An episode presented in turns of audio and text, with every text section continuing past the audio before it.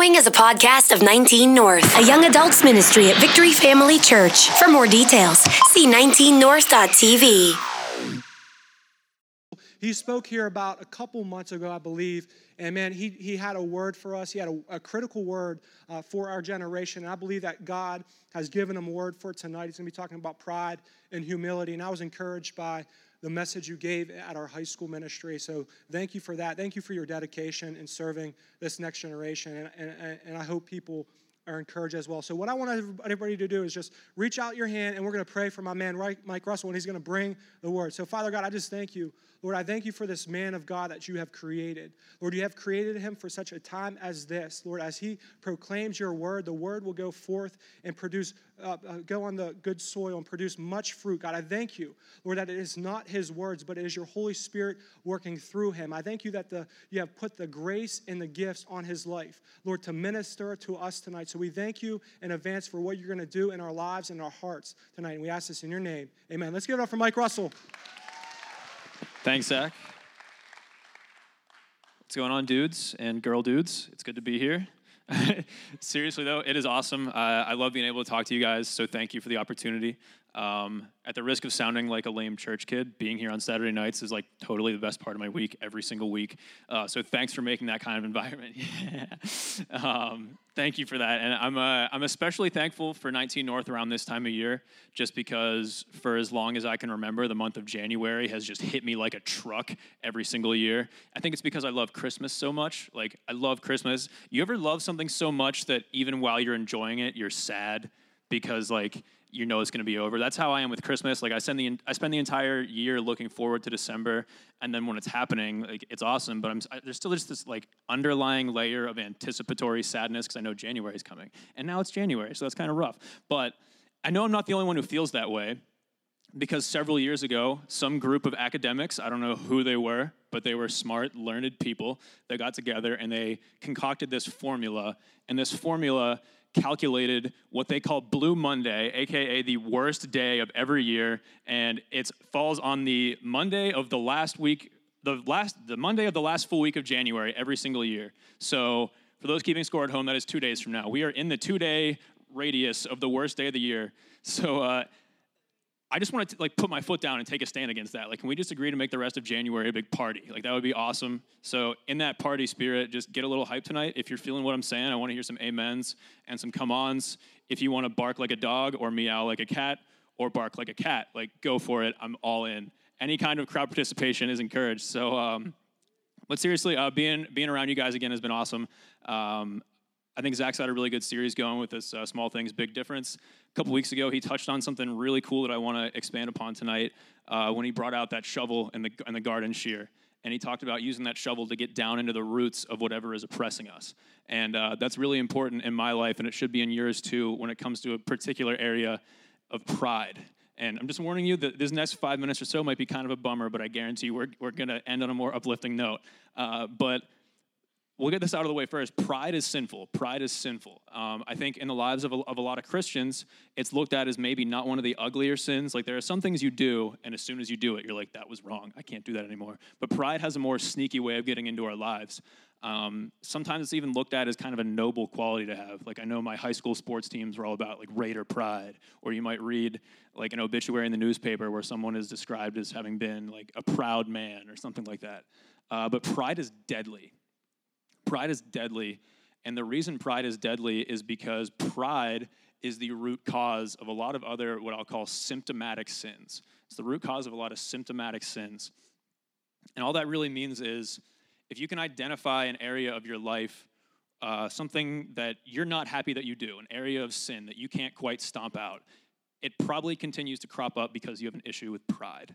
Um, and I, I really think that all the sin in the world kind of goes back to pride. If you think about the, the dude we call Satan now, that, that guy, um, he started off living up in the heavenlies with God, and then his pride is what got him thrown out of heaven. Uh, we have a passage from Isaiah that uh, describes uh, what kind of caused him to be kicked out of heaven. It says, You said in your heart, I will ascend to heaven, starting in verse 13. You said in your heart, I will ascend to heaven above the stars of God. I will set my throne on high, sit on the mount of assembly in the far reaches of the north. I will ascend above the heights of the clouds. I will make myself like the Most High. And long story short, he got thrown out and like went somewhere not so good. Um, and that the roots of that prideful act from him still show themselves in our sin today. Um, just look at an area like like envy, for example. If you envy someone else, or if you covet what, what someone else has, you probably want the attention that that person has that you're not getting. Or if you tend to be angry, if you hold grudges, I've been there in my life before. It's probably because you want the person you're holding a grudge with to understand that your way of thinking is higher than theirs. Uh, anything you're self-conscious about can probably be, probably be traced to pride. A lot of violence and sexual immorality can be traced back to pride. But imagine for a second that you know you're a gardener and you have these these weeds popping up in your garden, and all you all you keep doing is kind of kicking off the leaves of them, c- cutting off the leaves. They're going to keep coming back, and unless you get down and rip that root out, you're going to keep having a problem with those weeds. So the way to kind of get rid of that root that is pride is just to replace it with the opposite of pride, humility. And I think sometimes people get humility wrong. They think it might be uh, thinking less of yourself, um, thinking that you're incapable of stuff. But the best biblical definition of humility I've ever heard comes from a guy named Tim Keller, who says that true biblical humility is not thinking less of yourself, it's thinking of yourself less. So that's recognizing that, yes, I am a talented, gifted person, but I'm not going to I'm not going to lessen that. I'm just going to take the focus off myself and put it on someone else. True, a true form of healthy, sustainable humility is a confident humility. And uh, I, I've come up with what I think are five practical steps to kind of inject that into your life, to in- inject humility into your life. Um, the first one is this number one, build memorials build memorials. And uh, what I mean by that, uh, we're going to look at a passage from Joshua 4. And uh, basically, some context here is Joshua is leading Israel uh, into the land that God had promised them. And they come up on this big obstacle in the form of the Jordan River. And God performs this ridiculous miracle in which he temporarily stops the flow of the river so that these millions of people can cross. And this is what Joshua says to them afterwards. Says, Pass on before the ark of the Lord your God into the midst of the Jordan, and take up each of you a stone upon his shoulder, according to the number of the tribes of the people of Israel, that this may be a sign among you. When your children ask in time to come, What do those stones mean to you? Then you shall tell them that the waters of the Jordan were cut off before the ark of the covenant of the Lord. When it passed over the Jordan, the waters of the Jordan were cut off. So these stones shall be to the people of Israel a memorial forever. I'm going to burp for a second. All right, we're back. So, I know there's an area in your life. I couldn't hold that any longer. Uh, I know there's an area. there is something God has done in your life that is worth building a memorial for. I, I know it. I'm positive of it. Um, I keep a memorial on the passengers or the floor of the passenger seat of my car. Um, I, I, have, a rock that I picked up uh, one day during college. I had just failed at a goal that I had been working at for years, and uh, I kind of went to a, a, lake at a state park nearby to just clear my head. And I had a really intimate moment with God in which He kind of reminded me, you know, that my hard work was going to pay off in time. We had this really touching moment, and I was like, I want to remember this. So I picked up a rock from the lake and I threw it in my car. And then when I got a new car, I put the rock in the new car. And I'll look at that rock sometimes, and I'll just be reminded of what God did for me. And in those moments, my focus is taken off of myself and put onto him, reminded that he's the one who's due, who's due glory. And uh, there are a lot of different ways you can do stuff like this. It can be a rock; it doesn't have to be a rock. But if you're a rock person, like more more power to you. Um, you can, if you're if you're an artist, you can create some kind of memorial and put it somewhere where you're going to see it. Uh, maybe you have a picture of a, of, a, of a time that God came through with you. Any kind of physical reminder it's in a place where you can see it. I recommend doing that. All right, moving on. Number two is to write out your story. Uh, if, you if you have the privilege of walking with God for any period of time, your story has a happy ending already. Uh, but it definitely did not start that way, or at least not as happy as it is now. And if you're willing to take the time to sit down and write that out, you're going to be floored. I promise you, you will be floored by the presence of other people and of God in your life. The people that He's sent to you, who, when you were at your lowest point, were willing to get down so that you could be elevated up. I guarantee you, in, in every in every uh, Bible believing Christian's testimony, there is someone in their life who shared the gospel with them, who was willing to get down. Maybe they were a kid or maybe an adult, whenever, and was willing to share the gospel with them when they did not know any better. And in those moments, when you're writing that out, you're going to remember those people. You're going to be thankful for those people, and your focus will be taken off of yourself and put on them and onto God. All right. Which brings me to my next one. Number three is serve what the Bible calls the least of these. Uh, to explain that, we're going to jump to Matthew 25. Uh, this is Jesus speaking. He says, The king will say to those on his right, Come, you who are blessed by my Father, inherit the kingdom prepared for you from the foundation of the world. For I was hungry, and you gave me food. I was thirsty, and you gave me drink. I was a stranger, and you welcomed me. I was naked, and you clothed me. I was sick, and you visited me. I was in prison, and you came to me. And it keeps going a little bit more from there. Then the righteous will answer him, saying, Lord, when did we see you hungry and feed you, or thirsty and give you drink? And when did we see you a stranger and welcome you, or naked and clothe you? And when did we see you sick or in prison and visit you? And the king will answer them, Truly I say, say to you, as you did it to one of the least of these, my brothers, you did it to me. God really appreciates it when you are willing to get down low for someone. He appreciates it so much that he says it's almost as if you're just doing it unto him directly. He loves those moments. And if you can start to build that kind of lifestyle for yourself, where you're, put, you're, putting, you're putting the least of these before your own needs. You're thinking of the people who are naked, the people who don't have food to eat. If you're putting those people in front of you, it's impossible to be focused on yourself. And not only that, but when you're willing to get low for someone, you're identifying with Jesus a little bit because your actions to get low for that person is going to mirror Jesus getting low for you. You're going to appreciate him that much more. And uh, I'm going to make a shameless plug here, real quick. Uh, as part of our small group rally night, that's tonight. And uh, so a- after service, uh, all our small group all our small group leaders are going to be up here to tell you about the groups they're leading in the upcoming small group semester. Uh, one of them is led by Steph McCarl and Dave Lemchak. Where are you guys at? You guys in here? And they're doing they're doing a community service small group. It's an awesome group, and they have sweet uh, community service projects lined up all through the winter and the spring that are super easy to sign up for. And this is a great foot in the door to this kind of lifestyle. If you want to go feed the hungry and clothe the naked and visit the sick, like do it. The opportunity is literally right in front. Yes. do it. Like, talk to these guys tonight. They're going to be up here for you guys to see. It's a great foot in the door. All right. Moving on. Number four, get uncomfortable. This is something I'm really passionate about because I think it is super important uh, to someone's growth to get out of their comfort zone. Uh, you probably have some stuff in your head that you know you're good at, and a lot of stuff that you probably know you're not good at. Um, but whenever you take a few steps out of the, out of those things, that's when you discover what you're really, really made of. And you know, you're going to discover the stuff that God hid maybe a little deeper, deeper down inside you that you had to scrape away a couple more layers to find, but He wants you to find those things. And uh, this is important. We're going to look at a verse from Psalm 127 says, Unless the Lord builds the house, those who build it labor in vain. Unless the Lord watches over the city, the watchman stays awake in vain. So this is saying that if you do step out of your comfort zone and you experience success in something, it's because God has allowed that to happen. He has blessed that effort. And you're going to experience partnership with Him in that moment. It's going to be really powerful from you, taking the focus off of you and put onto God. On the flip side of that, if you try something new, you step out of your comfort zone and you fail, you're going to have a whole new appreciation for the people who are good at the thing that you failed at. I had this experience a few years ago. I tried to teach myself to learn piano, which was like a bad strategy for learning, just like going and trying to like listen to songs I like and like that sounds like anyway. Failed failed miserably, and I have a whole new appreciation for these people up here who do this because they're extremely talented. Um, but uh, there are two main ways that I think you can get out of your comfort zone. One is to take something that you already know, an activity you already do, a subject matter you're familiar with, and just crank up the intensity. If you're an athlete, if you love hitting the gym, uh, train harder.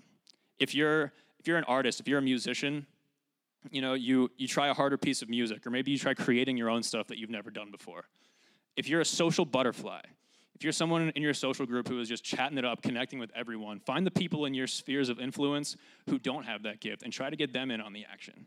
If you have the heart of a servant, you love serving people. Take your service to the next level deeper. Get down lower for that person. Crank up the intensity on whatever it is you know that you're good at. And the second way that's a lot more fun is to just try something totally new entirely. Get just try a totally new activity. If you're a meathead, any meatheads in here love hitting the gym, I dare you to write a poem. Like, do, do something artistic, find your creative side. It's gonna stretch you in ways you didn't imagine. And we, we got any shut-ins in here, like bookworms who love to like read on Saturday nights and sit by the fire? Yeah, climb a mountain or fight somebody. Like I don't know, like do something to get out of that comfort zone. You know, or, or if you're if you're someone who has antisocial tendencies, go out to eat with us after 19 North tonight. Like, whatever it is, you're gonna find a lot out about yourself and about God also, taking the focus off of you, putting it onto God and, on, and onto other people. When you're living like that, it's impossible to be focused inwardly. All right, my last one is number five engage in the church community. Now, if you're here, if you've been here, you've had people telling you to come to church. I'm, I'm sure you have, every single person here, but it is so important. Uh, there's a verse from the book of Acts that I have coming up here that describes the very first iteration of the Christian church and how they behave toward each other. It says, All who believed were together and had all things in common. So the church at that point really was a family. They shared everything they had. If it was a, a physical possession, they shared it. If they had wisdom to share, they shared it. Knowledge, expertise, they shared it with each other. They needed it to get by at that point. And when the church today is operating the way it should be, it looks really similar to that. And having been here for about a year and a half, I can say that usually this church operates that way. And there are a lot of insanely awesome ways to get involved. Another shameless plug for small group uh, rally day tonight. Get dig in. Please dig into this community. Um, not only are you going to get a lot out of it, you have stuff to give. You have, you have expertise to give people that you, can, that you can use to focus on them instead of yourself. There's someone in this room, I guarantee you, who is going through a struggle that you've already conquered, and they can use your mentorship on that. They need you to help you to, to help them through that. You have leadership potential that's waiting to be unleashed. Your, your words, your actions, your thoughts have so much more influence than you realize. And if you don't agree with me on that, I have a little story for you.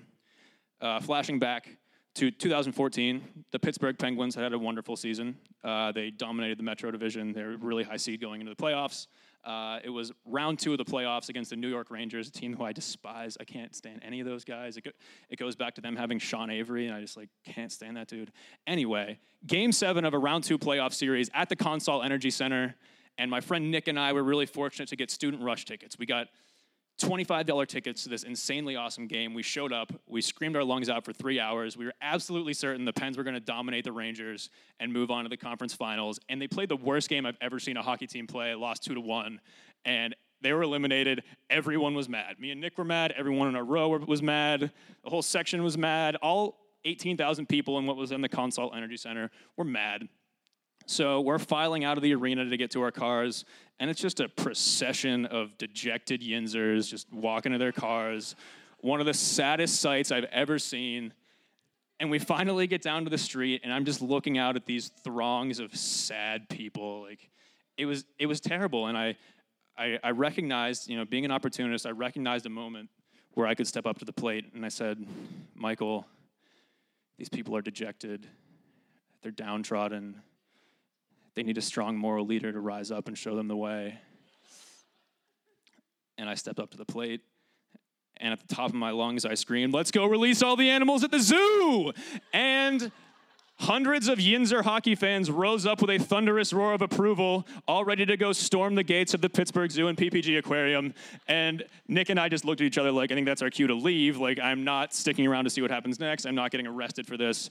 And we left and I have no idea how many giraffes died that night. But the point is, the point of that story is, it's a little bit of a stretch, but the point is, we had a lot more influence in our words than we recognized in that moment. Totally unnecessary story. But our words had so much more influence than we realized. And so do yours in this church. This church needs you. Dig in. You need the church, they need you. All right. So that's it for my five points. Um, I really do think they're good practical steps to try to build a, a humble lifestyle for yourself. Uh, but to be honest, they're just going to point you in the direction of what I think is the true cure to pride. And the true cure to pride is to realize that the children of God are royalty. The children of God are royalty. If you know the Lord, if you've committed your life to living with Him, He sees you as royalty. Um, the book of Romans would describe you as a co heir with Christ. You share in his inheritance and you will one day be glorified with him. The book of First Peter says that you are part of a royal priesthood. You are royalty if you live with the Lord. And when you realize that you are royalty with God, you're no longer going to crave that validation and recognition from people. You're going to be satisfied in that. Oh, I'm royalty to the God of the universe. I don't need this person's approval. But to be honest, I, I don't know how to make that revelation real for you. I can put it into your head, but I don't know how to make it sink in here. And you need to take a personal step another step and just ask God to make that personal to you. Make your royal identity in Jesus personal to you. I don't know what it's going to take, but if you ask in faith, God is faithful to do that for you, and He will relay that message straight into your heart in a way that you personally will understand because He knows how you receive things and He knows how it's going to make sense to you. Ask Him in faith to reveal your royal identity to you, and you will never care about what people think of you ever again. You will never care about having the spotlight. It's not going to matter to you. That's what's going to cure your, your pride. And uh, we're going to close with what is my favorite part of every service. Uh, you, everyone in this room is going to have an opportunity to commit your life to God. Um, you can you can get in on this family. You really can. And if you want to make this choice, it's it's a life that's it's free. You probably hear that thrown that that thrown around a lot. Of living with God is living with freedom, but it really is. You don't have to keep walking into these traps that pride sets before us. You can live as royalty with God. You can you can live in a story that is literally still being written.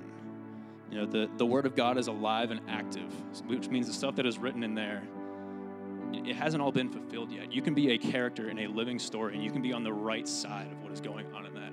And I do not know what is more exciting than that. If you want that and you don't have that, it's so easy. You, you taking your first step into that is so easy. Uh, in a moment, we're all going to bow our heads and close our eyes.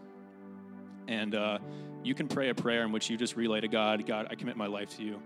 I believe that that Jesus was your son and that you raised him from the dead. And you can take your first step into walking with God and walk into that royal family. So let's all let's all close our eyes, bow our heads for a second. If that's you and, and, and you want to make that decision today, I'm going to count to three, and you can just raise your hand up and make eye contact with me, and we can have a moment. And then everyone in this room is going to pray a prayer in which you can give your life to the Lord.